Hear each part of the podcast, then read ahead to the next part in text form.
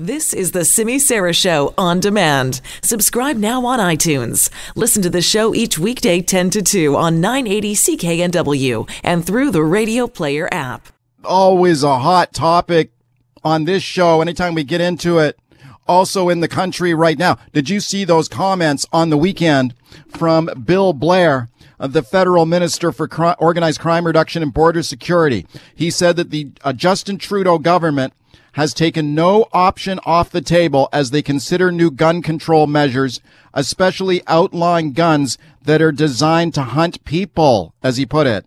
So they're talking about a handgun ban, maybe an assault weapon ban. That's our hot question of the day today. Should the government ban handguns and assault rifles? Would you say no, that's going too far? Or would you say yes, nobody needs these guns?